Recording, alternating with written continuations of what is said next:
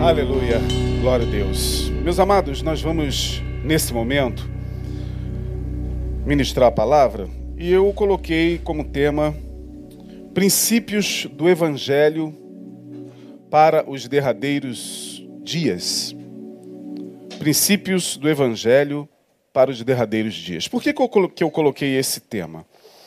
Porque estamos às portas de 2021 e não sabemos o que, o que nos espera, o que nos aguarda em relação ao ano de 2021, mas sabemos que o Senhor está conosco e, uma vez Ele estando conosco, nós não temos o que temer. E 2021, porque Ele está conosco, será uma bênção para as nossas vidas, lembrando que isso não, é, não tem que ser uma palavra apenas positiva. Nós não, não somos aqui nenhum coaching e nós, quando chegamos aqui às quartas e domingo de manhã e noite, não viemos aqui apenas para estimular você ou para trazer uma palavra positiva ou apenas para motivar você. Não somos motivadores do Evangelho. Somos pastores que ministram a palavra com a consciência daquilo que a palavra de fato nos permite entender e ministrar. Portanto, quando eu falo de princípios, eu estou falando não de fórmulas. Eu não tenho fórmulas para o sucesso em 2021. Não tenho. Se eu tivesse, eu te daria. Eu estaria aqui para te dar, mas não tenho. E também não tenho nada que possa se caracterizar como, como algo meramente motivacional. Não. Eu sou ministro do Evangelho e eu vou compartilhar com vocês esses princípios, porque acredito eu que uma vez que nós, por ele, venhamos a nos conduzir, uma vez que nós os entendamos, uma vez que nós os compreendamos, bem possível que nossa vida, ou que nossas vidas em 2021, fiquem um pouquinho mais leves. Um pouquinho mais porque temos que nos conduzir pela palavra. E isso não isenta você, né, que está nos ouvindo, de participar de seminários e motivacionais. Isso tem a sua importância. Isso não, não, não nos isenta, não te isenta de ir ouvir um, um, um coaching, um profissional que mostra a você como, como enriquecer em, em apenas um mês, né? ou como eh, atrair a prosperidade para a sua vida é, em pouco tempo. Tem gente que, que busca isso e eu não estou aqui para condenar nem a estes profissionais, porque estão lá também ganhando o, o, o, o seu dinheiro, né? e nem as pessoas que buscam esse tipo de, de, de caminho. Mas eu estou dizendo aqui a você que pela palavra, eu quero deixar com vocês alguns princípios que, lendo-os, meditando em, eh, em, cada um deles, a gente vai percebendo o quanto o Evangelho por si só já nos basta como uma consciência, uma consciência que o Espírito de Deus gera em nossos corações e faz com que, uma vez com a consciência iluminada, com o espírito regenerado e com a fé, que é o firme fundamento das coisas que se esperam e a prova das que não se veem, possamos então caminhar em vitória. E quando a gente fala de caminhar em vitória, entenda vitória não como ausência de derrota. Na vida nós temos é, algumas batalhas que são perdidas. O cristianismo, de um modo geral, mais propriamente o, o neopentecostalismo, que começa a, a, partir ali da década de 70 para cá, a, com, com a sua mensagem é, muito envolta pelo contexto da teologia da prosperidade, fez com que milhões, milhões de pessoas eh, tomassem como verdade a ideia de que o crente por ser filho de Deus, por ser é, é, é, participante do Evangelho, por ter recebido Jesus, viverá uma vida diferente daqueles que não são evangélicos, ou diferente daqueles que não são crentes, ou diferente daqueles que não conhecem a Bíblia, é, ou, a, ou, ou a Deus, ou diferente daqueles que não recebem a ministração do seu líder, do seu pastor, do seu guru, do seu mentor, é, e por isso mesmo viverão uma vida de desgraça e eles viverão uma vida de sucesso constante. E a gente sabe que não é verdade temos falado aqui de uma maneira é, bem, bem clara, ainda que entendamos na mente de algumas pessoas bem desconstrutiva, porque isso ainda é uma desconstrução na mente de muita gente, temos falado que pertencer a Deus não nos isenta de dor, não nos isenta de lutas, não nos isenta de perder algumas batalhas na vida não nos isenta, inclusive, da grande realidade da vida, que é estar o tempo todo face a face com a angústia. A vida, viver, é labutar na angústia. E não tem como a gente não aceitar isso, porque a vida em si impõe a cada um de nós essa realidade da dor e da angústia. Por mais que a gente não queira aceitar. Por mais que a gente evoque palavras mágicas, por mais que a gente queira aqui ou ali usar a religião como amuleto de proteção contra as intempéries da vida, contra as dores da vida, ainda assim a gente sabe que não é assim que funciona. Portanto, a fé na palavra, a fé em Jesus, a fé de fato deixada como legado por Jesus, como um legado. Eu me refiro à fé deixada por Jesus como um legado. Nos dá a consciência de, mesmo em dores, mesmo caminhando em angústia por vezes, ainda assim, temos a certeza de que nele somos mais do que vencedores. O apóstolo Paulo nos fala em suas epístolas, principalmente aos Romanos, ali no capítulo 8, o tempo todo sobre isso. Fica claro, mas de tão claro que fica, alguns rejeitam essa simplicidade porque preferem acreditar na magia, acreditar naquilo que é mágico, naquilo que, que é alguma coisa que caracteriza uma solução rápida para a isenção dos seus problemas. É assim que o ser humano vive, porque o ser humano ele vive o tempo todo fugindo, né, como mecanismos de defesa, a gente vive o tempo todo fugindo da dor, fugindo daquilo que a gente entende como ruim. Mas não tem como. Temos que encarar a vida, temos que encarar de frente, por vezes, a dor, temos que encarar de frente, por vezes, a perda, temos que encarar de frente a solidão, mas diante de tudo isso, o apóstolo Paulo vai dizer o quê? Que em todas essas coisas somos o quê?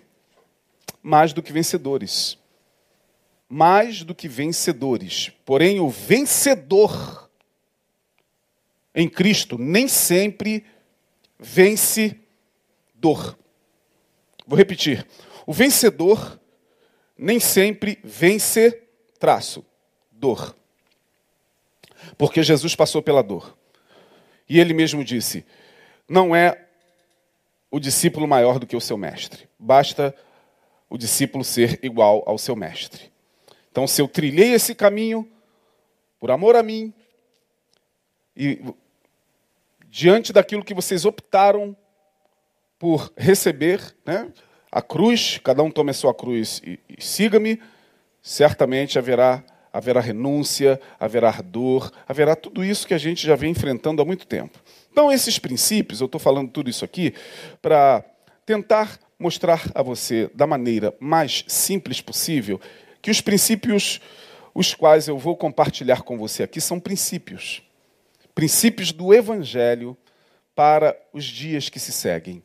E torno a repetir, eu, Isaías Marcelo, creio que uma vez que eu me oriente por esses princípios, minha vida será mais leve, para comigo mesmo, acima de tudo, e para com os que estão à minha volta. Então vamos ao texto que eu quero compartilhar como texto base. Primeira epístola de São João, capítulo 5, verso 3.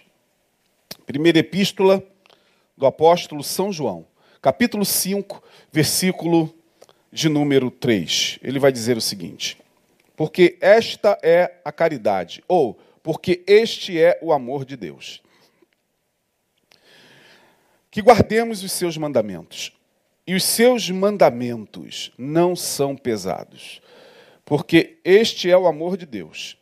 Que guardemos os seus mandamentos, e os seus mandamentos não são penosos, não são pesados. João está dizendo isso aqui. De forma clara, os mandamentos do Evangelho, os princípios que Jesus deixou como como mandamento não são penosos. Portanto, se você está em alguma profissão de fé, se você está em alguma religião, seja ela qual for, mas vamos falar do nosso contexto. Se você aceitou a Jesus, e se você entende que o que está sendo colocado como ordenanças e mandamentos sobre você já se tornou algo penoso, pesado, Ora, pela palavra que nós lemos aqui em João, você tem que começar a questionar se você está obedecendo mesmo aos mandamentos de Deus, que não são pesados, ou se você está debaixo de mandamentos de homens. E aí é você quem escolhe, e aí cada um é que entende o que é melhor para a sua vida. Então, porque este é o amor de Deus, que guardemos os seus mandamentos. E os seus mandamentos não são pesados. Um outro texto que eu gostaria de compartilhar com vocês está lá em João, capítulo 14. Quero deixar esse texto aqui com vocês. Você conhece muito bem o capítulo 14 do Evangelho de João, versículo 21. João 14, 21. Está aí na tela. Aquele que tem os meus mandamentos e os guarda, este é o que me ama. E aquele que me ama, disse Jesus, será amado de meu Pai, e eu o amarei e me manifestarei a ele. Aquele que tem os meus mandamentos e os guarda, esse é o que me ama. E aquele que me ama será amado de meu Pai. E eu também o amarei e me manifestarei a ele. Mandamentos aqui são princípios. O Evangelho de Jesus não trabalha com, com ordenanças que pesam, que se transformam em jugo pesado sobre a vida de ninguém. Não. Mandamentos aqui têm a ver com o jugo de Jesus, que é leve e suave. Vinde a mim, todos vós que estáis cansados e sobrecarregados, e eu vos aliviarei. Tomai sobre vós o meu jugo, o meu jugo, e aprendei de mim, que sou manso e humilde de coração, e encontrareis descanso para as vossas almas, porque o meu jugo é suave e o meu fardo é leve.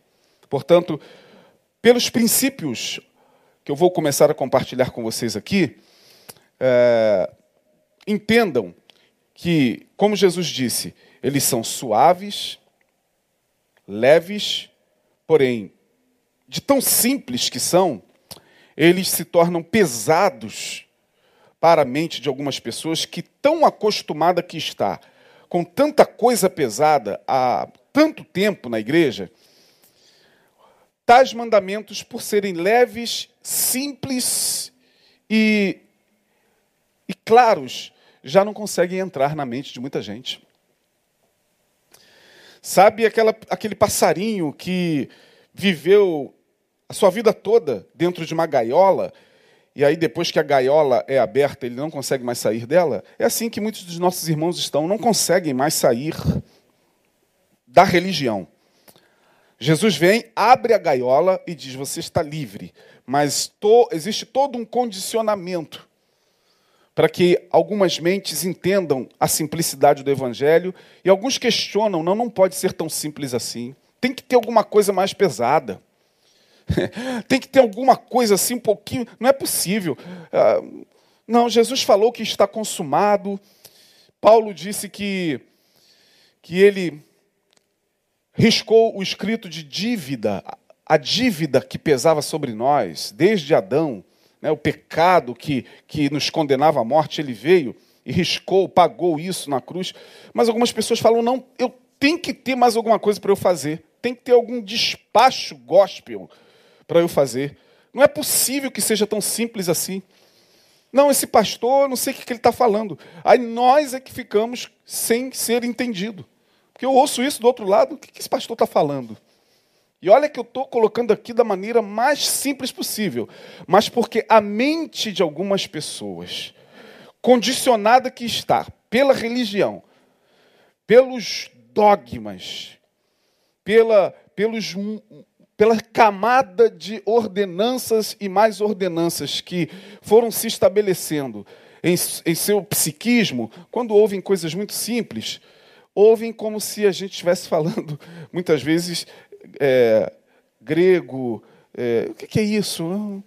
Não, não pode. Não estou entendendo. Não, está entendendo. O problema é que para sair da gaiola é muito difícil. Então, minha gente, uh, este é o amor de Deus. Que nós guardemos os seus mandamentos e os seus mandamentos não são pesados. Então, vamos compartilhar com vocês alguns princípios que eu entendo, torno a repetir, que pelos quais, se nós nos deixarmos conduzir, o ano de 2021 ficará um pouco melhor para cada um de nós. As lutas serão as mesmas ou podem apenas mudar né, de configuração. Mas teremos lutas, problemas, dores, angústia, desafios, é, enfim. Mas os princípios poderão nos, nos capacitar não para acertarmos mais, mas para errarmos menos.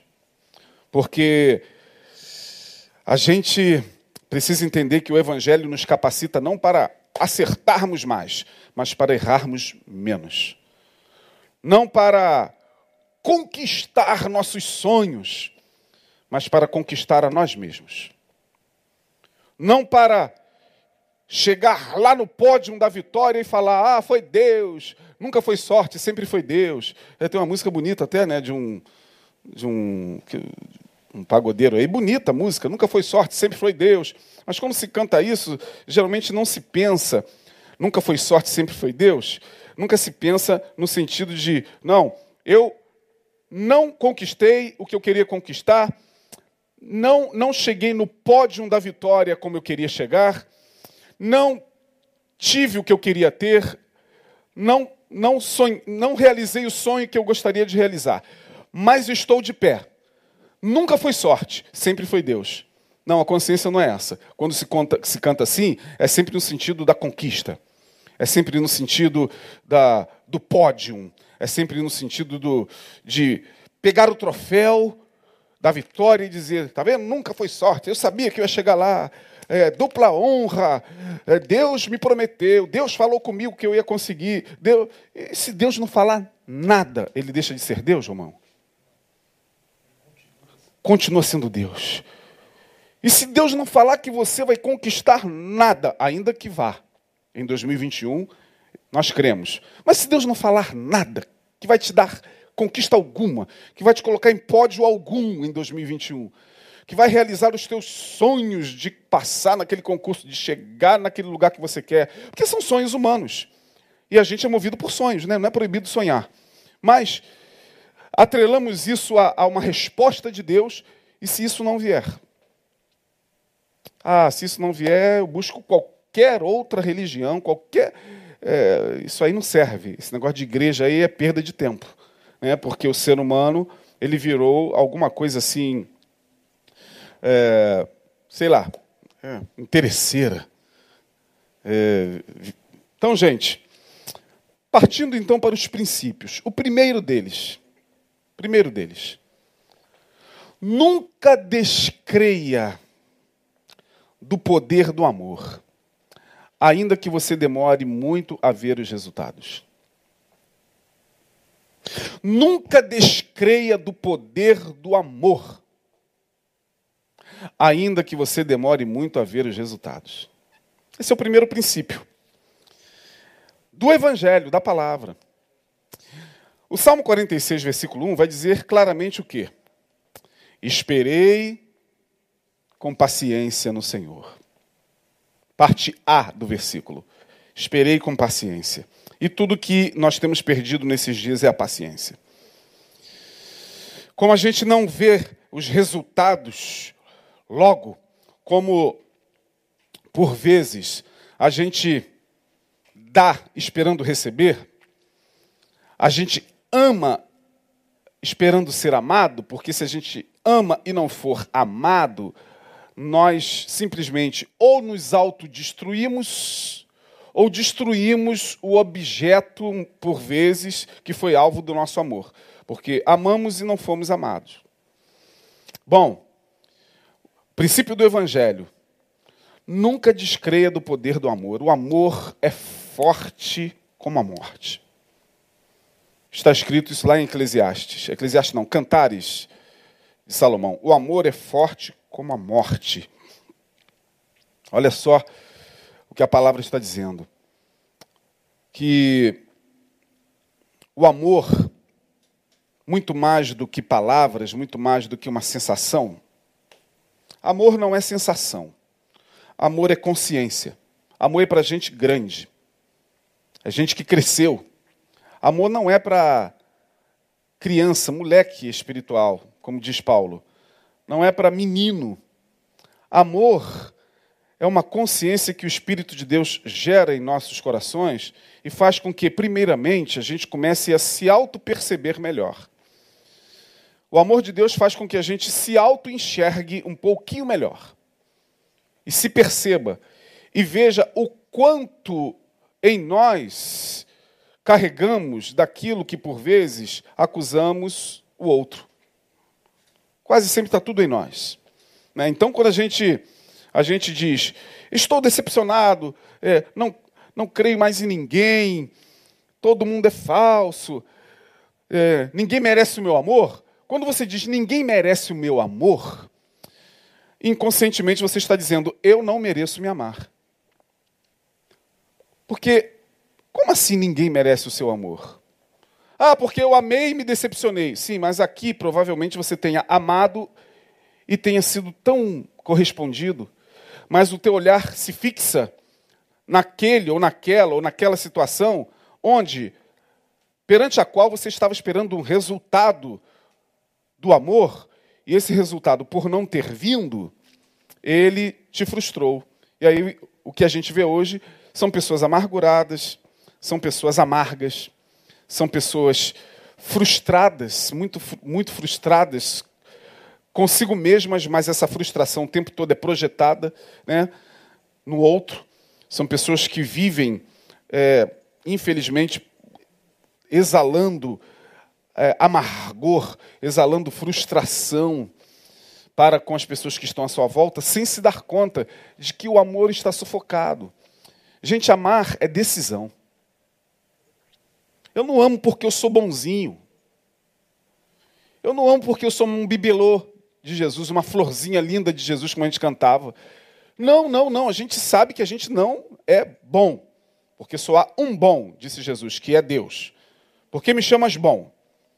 Não há um bom, senão Deus. Então a gente não ama porque o outro merece. Não tem gente que não merece ser amada, mas a gente ama porque o amor de Deus manifestado em nossos corações muda a nossa consciência e faz com que, por amor, você possa praticar o bem, mesmo a quem não merece. Não necessariamente você tenha que caminhar com essa pessoa e ter intimidade com ela, porque seria impossível uh, tal coisa. Né? Tem pessoas que não podem fazer parte da nossa intimidade, tem pessoas que, com as quais nós não podemos caminhar e nós não podemos, acima de tudo, ser. Mas isso não nos isenta de amar. Portanto, não descreia do poder do amor, ainda que você demore muito a ver os resultados, porque no ano de 2021, da mesma maneira, você vai ser colocado diante de situações onde você vai ser convocado a amar. Mas cuidado, não espere o resultado dentro de 24 horas. Às vezes nem vem. Nossa recompensa vem do Senhor. Hebreus 10, 23 vai falar sobre isso também, dentro desse primeiro princípio. É, falamos do Salmo 46, 1, parte A, esperei com paciência no Senhor, não é isso? E Hebreus, capítulo 10, verso 23, que está aí, ó. Retenhamos inabalável a confissão da nossa esperança, porque fiel é aquele que fez a promessa retenhamos inabalável a confiança da nossa esperança. Ou seja, reter de forma inabalável significa manter a todo custo na alma o que Jesus falou em Mateus é, 24 como, como um alerta para esses tempos que nós estamos vivendo. Jesus disse: por se multiplicar a iniquidade, o que, que se esfriaria? O amor de muitos se esfriaria. Portanto, se nós ainda temos amor no coração, o autor da Epístola aos Hebreus vai dizer o seguinte: retenha. Porque retendo inabalavelmente esse amor, que vai te dar esperança para viver nos próximos dias, nos derradeiros dias, que, meus amados irmãos, serão dias também difíceis. Queremos um 2021 melhor, e será, no nome de Jesus, mas. Ah, não vamos também entrar nesse, nesse otimismo infantil. Sejamos, sejamos realistas. Né? Sejamos realistas.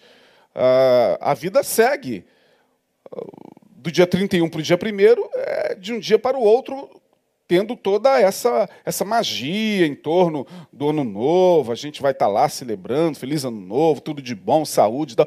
A gente vai desejando tudo isso porque é o que a gente deseja. Mas sem amor no coração, a esperança se esvai. Se a gente não reter no coração, como lemos agora aí nesse texto, a confissão da nossa esperança, e qual é a confissão da nossa esperança? A confissão da nossa esperança é de que Cristo está em nós ele que é puro amor, estando em nós, nos dá a certeza de que por Ele nós podemos continuar vivendo dia após dia. Por isso que a gente canta, porque Ele vive, posso crer, no amanhã.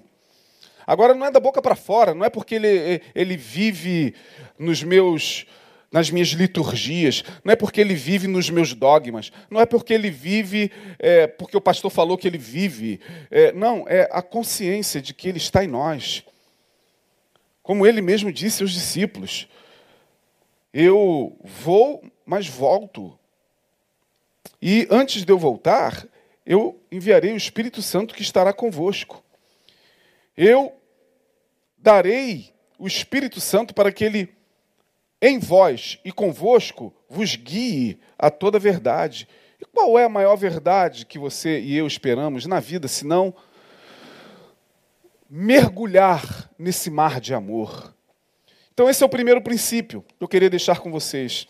Nunca descreia do poder do amor, ainda que você demore muito a ver os resultados.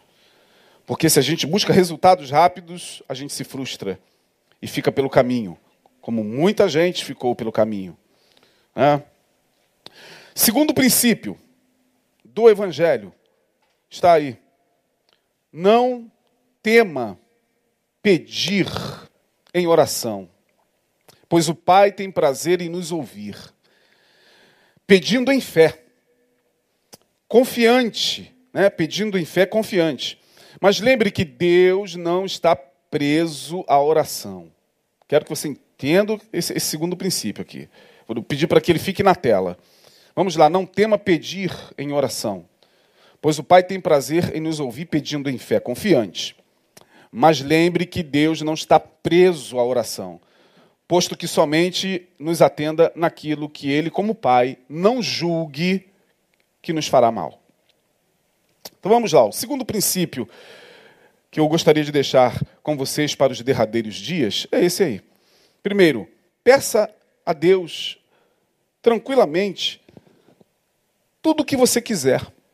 Você não é proibido de pedir nada, absolutamente nada. Ah, pastor, não posso pedir prosperidade? Pode, se esse é a tua, se é por isso que a tua vida se conduz. Ah, pastor, eu posso pedir riqueza? Pode, você pode pedir tudo. Agora, lembre-se que Deus não tem obrigação de te dar tudo o que você pede. Simples de entender. Por quê? Porque Deus não é um Aladim que eu esfrego a lâmpada, como, como nos contos das mil e uma noites da Arábia, né? Aladdin. E aí ele aparece dizendo: Amo, peça o que quiseres e te será feito. Não, Deus não é um gênio da lâmpada, querido. Deus não é, como muitas religiões ensinam, alguém que está preso à tua palavra. Deus não é.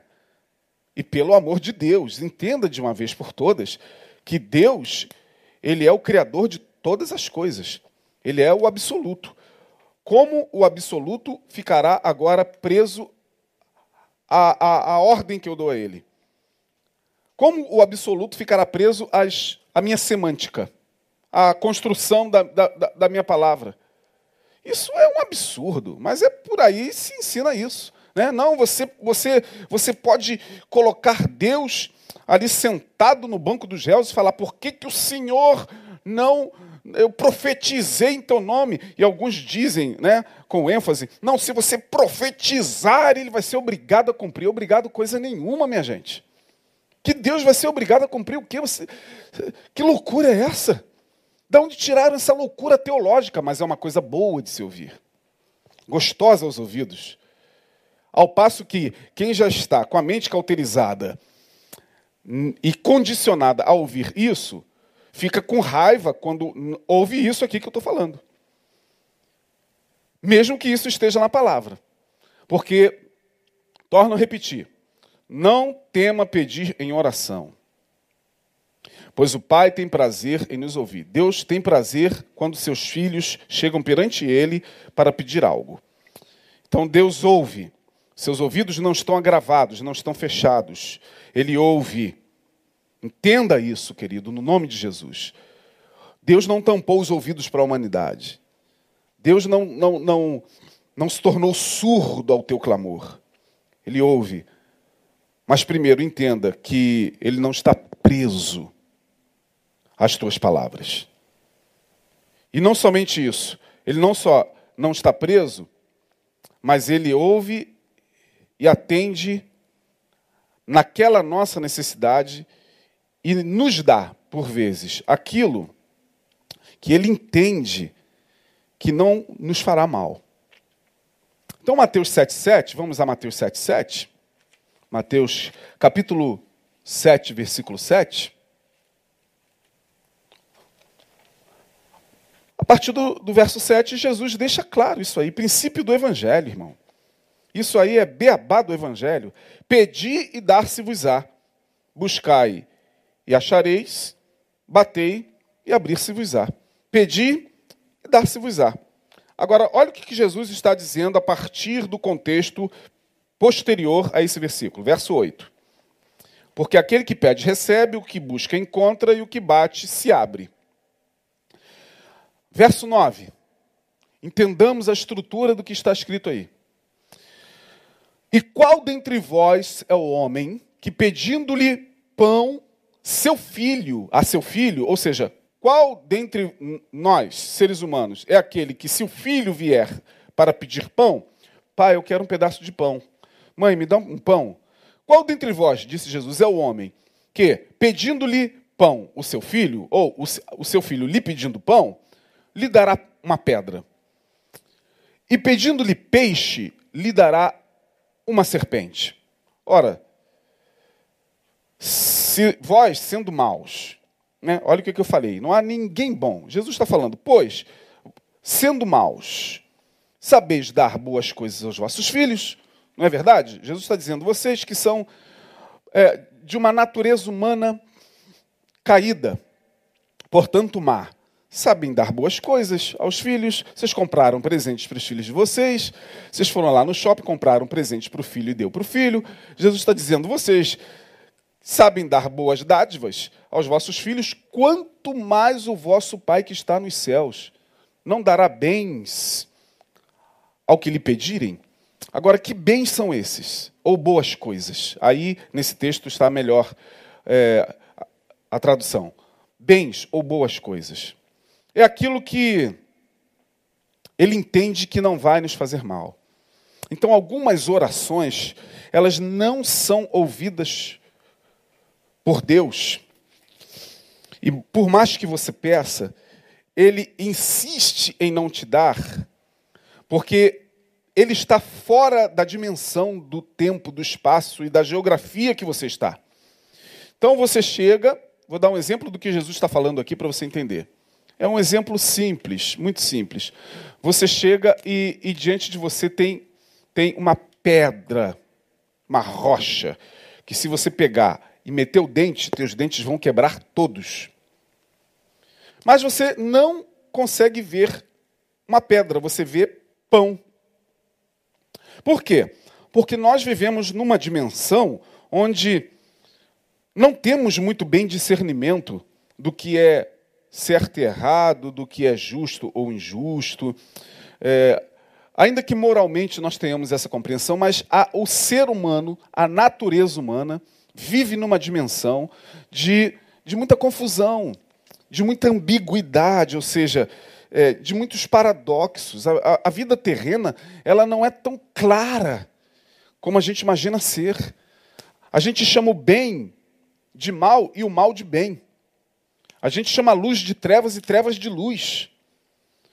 A gente chama é, as coisas, por vezes, que não correspondem à natureza das coisas.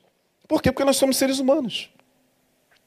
Você já não, não errou tantas vezes achando que iria acertar? Acontece. Mas Deus está numa dimensão fora da nossa.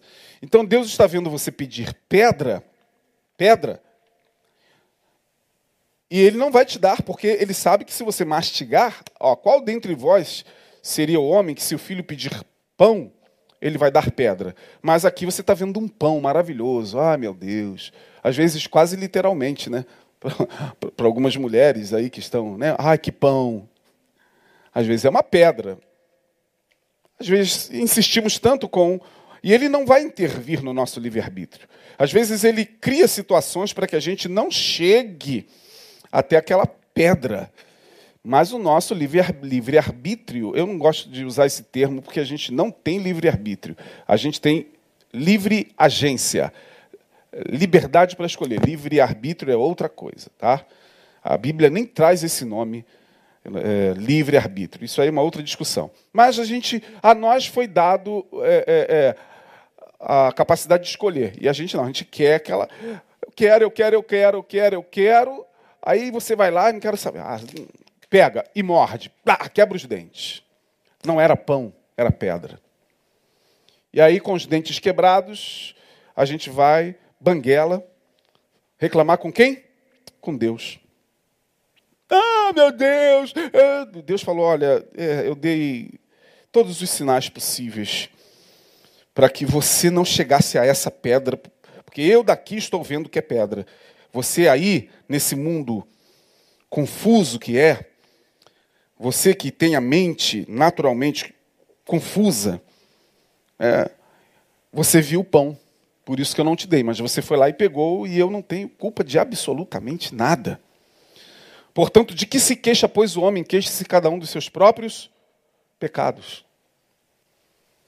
Pare e analise tudo que você viveu ao longo de 2020 e vê no que Deus teve culpa. Você culpa a Deus em quê? Eu culpo a Deus em quê? Diante do que eu vivi em 2020. Não, não tem como culpá-lo. Deus não é culpado das minhas ações e das minhas teimosias. Lamentavelmente. Então, esse é o segundo princípio. Não tema pedir em oração. Pedir, pedir, dar-se-vos-á. Deus tem o melhor né, como diz aí, Deus tem o melhor, Deus tem o melhor, é, Deus tem melhor para ti, o melhor de Deus ainda está por vir. Não, o melhor de Deus já veio. Nós comemoramos no dia 25 agora o melhor de Deus para a humanidade. Mas esses jargões, o melhor de Deus ainda está por vir, o melhor de Deus, a gente tem que saber que melhor de Deus Deus quer para a gente. Às vezes o melhor de Deus é o que você está projetando na sua cabeça. Pão, que pode ser pedra. Ou peixe, na tua visão, que não é peixe, é serpente, não é salmão, é mamba negra. Vai te picar. E picado você vai cair enfermo, por vezes emocionalmente, por vezes sentimentalmente, e você vai reclamar com Deus. Mas Deus está dizendo: filho, não era peixe, era serpente. Qual de vós, se o filho pedir pão, lhe dará pedra?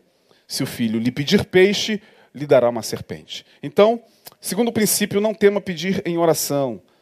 Pode pedir, querido. Você não está proibido de pedir, não.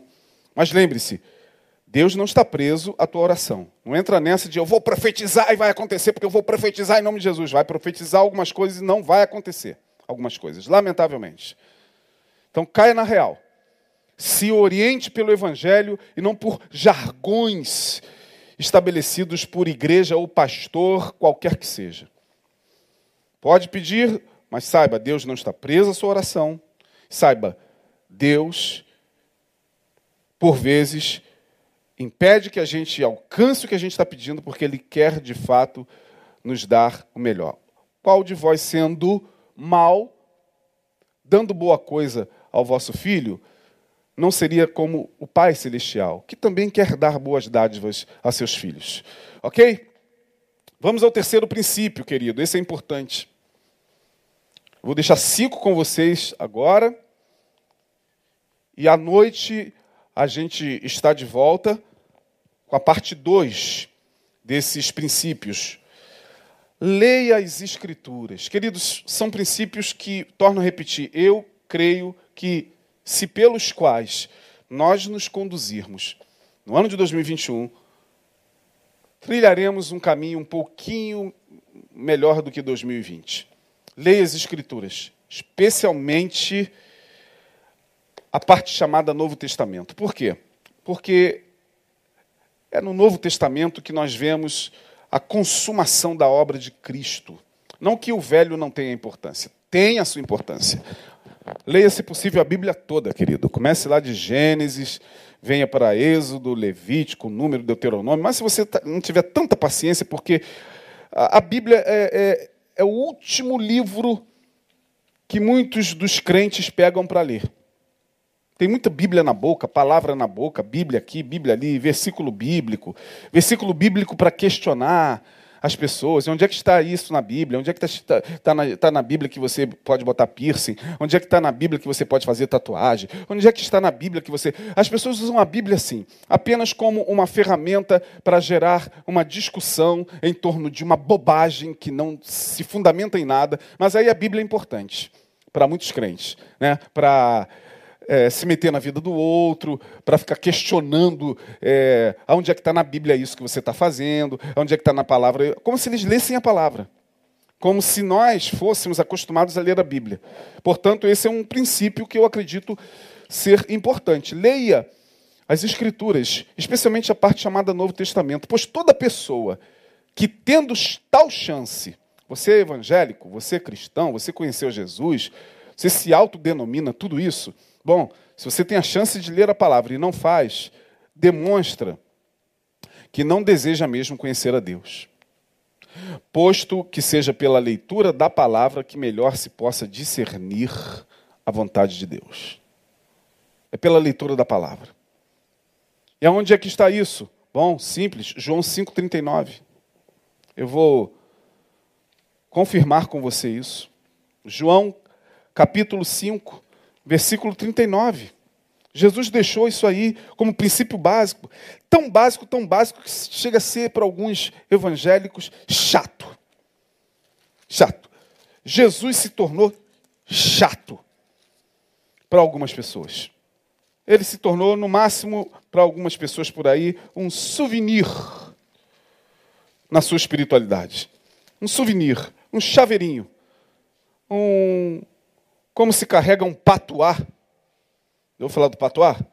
É aquilo que algumas pessoas carregam no pescoço ali. Jesus é um patuá para algumas pessoas. Apenas isso. Um souvenir, um detalhe.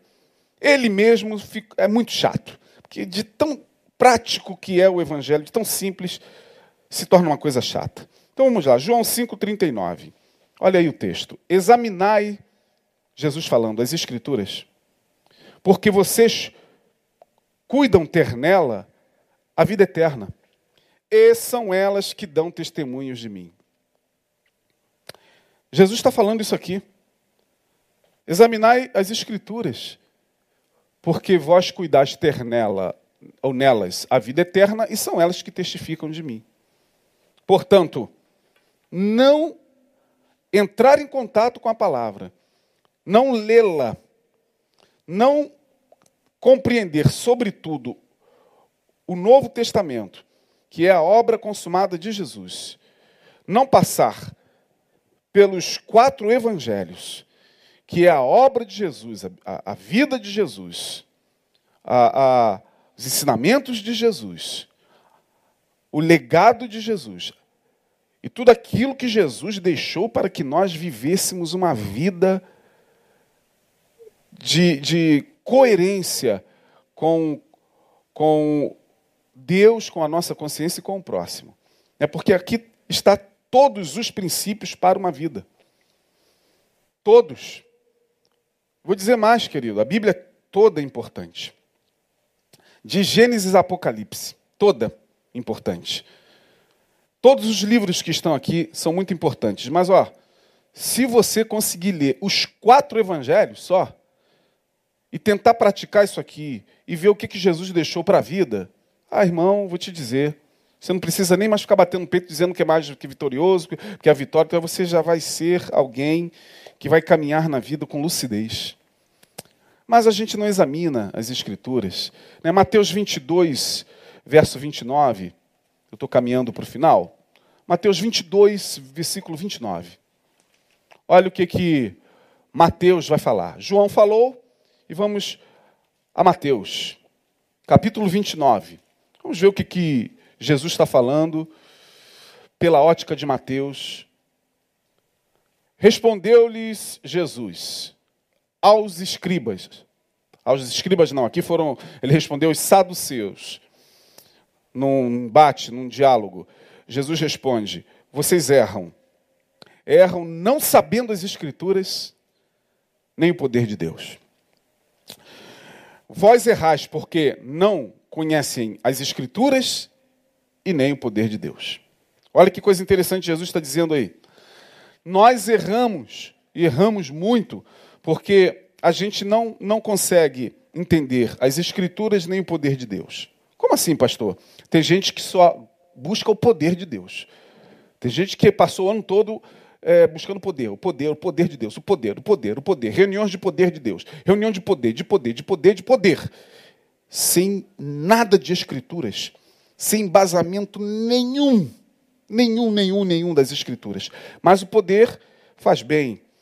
A, a parte sensitiva do corpo, o poder, o poder, a sensação dos ambientes que o tempo todo estão buscando isso, né, em seus cultos, o poder, o poder, o poder, o poder, o poder, as sensações, né, místicas, é, as manifestações místicas que acontecem ali no ambiente, né, de por vezes, algumas delas ligadas à paranormalidade, e fulano viu isso, Beltrano viu isso, visão aqui, revelação aqui, nada contra isso.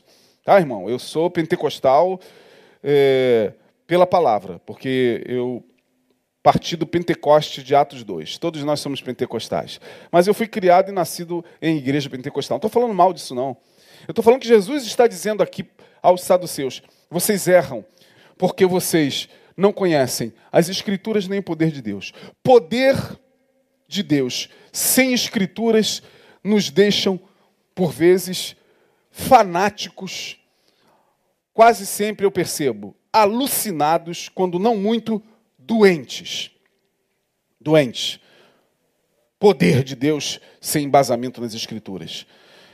Escrituras, Escrituras sem o poder de Deus, nos deixam frios, doutores da lei, achando que somos o dono da verdade teológica, achando que somos simplesmente o suprassumo é, do conhecimento teológico, é, e não tem o poder de Deus ali para avivar a consciência e fazer com que estas escrituras frias, teologicamente sistemáticas, sejam aplicadas na vida e no dia a dia. Então, erramos porque não conhecemos as Escrituras nem o poder de Deus. Então, temos que ler as Escrituras, esse é o terceiro princípio. O último, esse é importante e aqui eu vou parar. Eu ia até o 5, mas a gente termina logo mais. Exercite-se na dadivosidade. Ah, irmão, ficaria. Isso aí dá uma pregação de uma, um mês. Quarto princípio do Evangelho para os derradeiros dias, para, o, para os anos que se seguem, para 2021. Aprenda a ser mais dadivoso, generoso. Seja um pouco mais desprendido do dinheiro, irmão, das coisas materiais. Tente colocar um pouquinho mais a mão no bolso. Quando eu digo isso, não é colocar a mão no bolso para dar dinheiro para a igreja apenas, não. Colocar a mão no bolso para ajudar o próximo também. Colocar a mão, a mão no bolso para, naquele momento que você sente que Deus fala com você, para dar e você não dá, porque você está preso ao dinheiro. Tem gente que é presa ao dinheiro. Tem gente que para o seu carro num estacionamento para almoçar com a família e está lá no carro, sei lá, um monte de moedas de um real. Aí o cara que está ali, às vezes um senhor, né, que está ali tomando conta do carro, vai ali, o cara pega um real com raiva e dá. É, isso é apego. É terrível. Uma das piores coisas é o apego ao dinheiro. Ou as coisas materiais, mas vamos colocar o dinheiro, porque as coisas materiais representam isso. Né? Sem dinheiro não há como comprar nada. Então, quer que a bênção de Deus esteja um pouquinho mais na sua vida em 2021, nos derradeiros dias, exercite-se na dadivosidade. Porque, ah, exercitando-se na dadivosidade, o seu coração se manterá sóbrio em relação ao dinheiro e ao poder. E aí eu vou a Mateus 6, 24, onde Jesus vai falar claramente, e é Jesus falando, é Jesus falando, é Jesus falando, é Jesus falando o tempo todo. É o Evangelho de Jesus. Jesus falando: ninguém pode servir a dois senhores, porque ou há de odiar a um e amar o outro, ou há de dedicar-se a um e desprezar o outro. Não podeis servir a Deus e as riquezas. Jesus está dizendo que você não pode ser rico? Não, ele não está falando isso aqui, irmão. Ah, pastor, senhor está dizendo que é proibido buscar riquezas? De maneira nenhuma. É isso que Jesus está falando? Vamos lá. Ninguém pode servir a dois senhores. Porque ou há de odiar a um e amar o outro, ou dedicar-se a um e desprezar o outro. Ninguém pode servir a Deus e as riquezas. Jesus está dizendo: não, não é proibido você buscar riquezas, estudar, se dedicar, trabalhar, ter uma vida boa, conquistar, problema nenhum. Comer coisas boas, beber bebidas boas. Não, não, não, não é problema nenhum você ter dinheiro. O problema é saber, como eu disse, quem é senhor de quem. Tem pessoas que se tornaram escravas, servas do dinheiro, servas de mamão, serva das riquezas. E Jesus está dizendo: isso é uma tragédia para a alma. Isso é uma tragédia para a alma. Não ajunteis tesouros na terra, disse Jesus lá no Sermão da Montanha. Mas ajunteis tesouros nos céus, na alma, na consciência, porque os tesouros na terra a traça rói, a ferrugem consome. Mas como tem gente presa às coisas materiais, isso atrai dores. Paulo vai falar algo mais pesado ainda sobre isso, e aqui eu termino. Paulo escrevendo lá é, sobre isso, na primeira epístola a Timóteo, versículo 6, dos versos 7 a 10, vamos ver o que, que Paulo está escrevendo lá a Timóteo, sobre isso, sobre esse princípio. Do Evangelho. 1 Timóteo 6. E aqui a gente vai parar e à noite a gente volta com os demais princípios. Esperamos vocês. 6, 1 Timóteo 6, de 7 a 10. Isso mesmo, vamos ver se é isso mesmo que eu coloquei aqui. É. Porque nada trouxemos para este mundo. Coloque isso na cabeça, irmão. Nada trouxemos para este mundo e nada podemos daqui levar. Vai levar o que, irmão? Vai levar sua lancha, seu carro, vai levar seu tênis, seu relógio, seu iPad, seu iPhone. Vai levar o que? Você não é faraó? Vai ser enterrado com, com tudo para ser levado para outra vida? Não, você não é faraó. Você é um simples mortal como eu. E faraó também era. Vai fazer aqui um sarcófago? Como faraó fazia? Guarda aqui tudo para que quando eu voltar eu tenha tudo isso aqui de volta. Não, irmão, para com isso. Vamos adiantar aí. Tendo, porém, alimento e vestuário, estaremos com isso contentes. Outro princípio, volta lá no verso 8. Paulo não está dizendo com isso que você tem que ser acomodado. Não, não é isso que Paulo está dizendo. Tendo, porém, com o que se vestir e tendo, porém, o que comer, esteja agradecido. É isso que ele está dizendo. Não é cruze os braços, não trabalhe, tá bom. Ah, tá assim mesmo. Olha, tem roupa e tem comida? Não, isso aí é, como, é comodismo. Não, irmão, vá estudar para melhorar um pouquinho mais. Para comprar um, uma camisa melhor, uma calça melhor, um tênis melhor. Para ter uma comidinha melhor na sua mesa. Mas Paulo está dizendo, aqui, colocando aqui um princípio: aprenda a ser grato pelo básico. Porque o Senhor é teu pastor e nada te falta no que diz respeito a isso aqui. Jesus não veio prometendo lancha, mansão em Beverly Hills, em Boca Raton, é, conta gorda. É, não, Jesus não veio prometendo isso em momento algum, em lugar algum nos evangelhos. Paulo está entendendo isso e dizendo: olha, seja grato. Dê graças a Deus pelo, pelo almoço que você vai ter logo mais. E nesse tempo frio, chuvoso, pela cama que está lá te esperando com o seu edredom, com a sua coberta. Agradeça a Deus, porque é no mínimo que a nossa consciência aprende a ser grato no muito. Jesus, quem não é fiel no pouco, não vai ser fiel no muito. Então, exercitar-se na dadivosidade é isso. É você entender que você não tem que ser servo do dinheiro. Você tem que olhar todo dia para o dinheiro e dizer quem é que está sendo dono de quem. Quem é que está servindo a quem? O dinheiro tem arruinado a vida de muita gente. Os bens materiais têm destruído famílias, casamentos, é, relacionamentos. Dinheiro é um problema quando ele não é submetido à consciência do Evangelho de Jesus. Então nós vamos parar aqui com esses quatro princípios. Logo mais estaremos de volta com a parte 2 do tema Princípios do Evangelho para os derradeiros dias. Que Deus te abençoe. Espero que, de forma clara, didática, você tenha entendido o que nós, pela graça de Deus, é, transmitimos a você. Vamos orar.